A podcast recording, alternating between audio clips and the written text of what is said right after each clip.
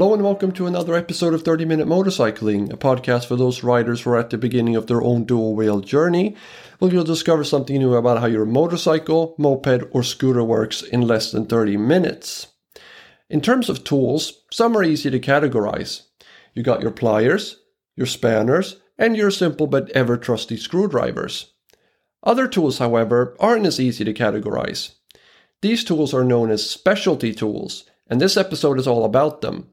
We're going to cover what makes a tool a specialty tool, some examples of them, and whether you actually need them. So, what is a specialty tool then? Also known as specialty purpose tools, specialty tools are tools that are designed for just one specific purpose.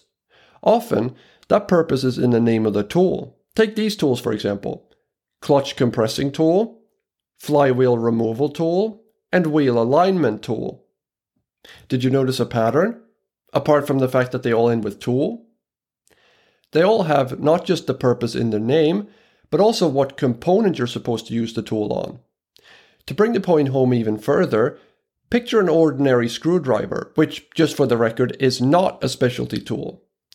Now, think about all the jobs you can do with a screwdriver. Just to name two, you can change an air filter and remove fairings and covers. But try doing either one with a clutch compressing tool, and you'll see that it's just not possible.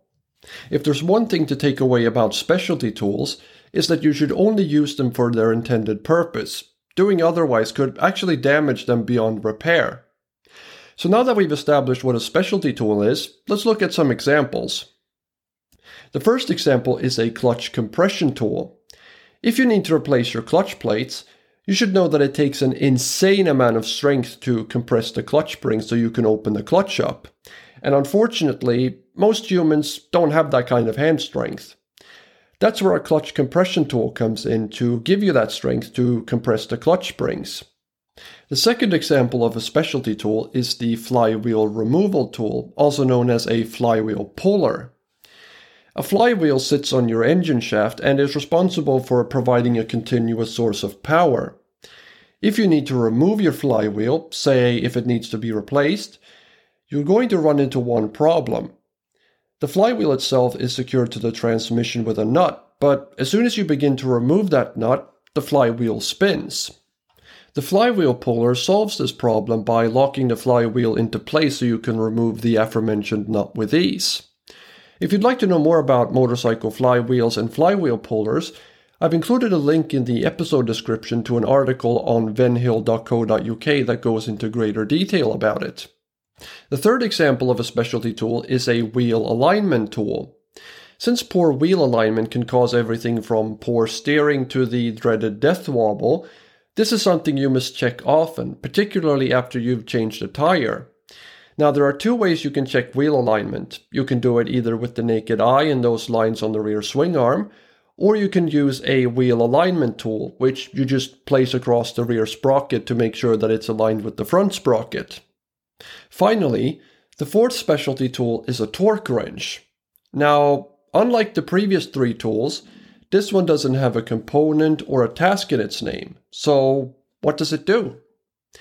The torque wrench is used to tighten down nuts and bolts to the correct torque specs, or how much you're supposed to tighten them in plain English.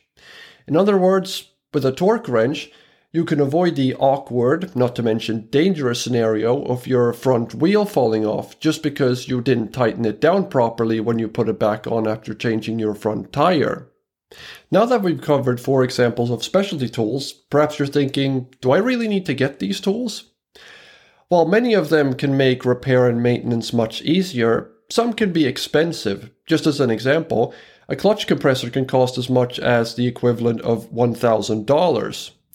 Fortunately, if you don't want to spend that kind of money, you can get away with using just standard tools for essential maintenance.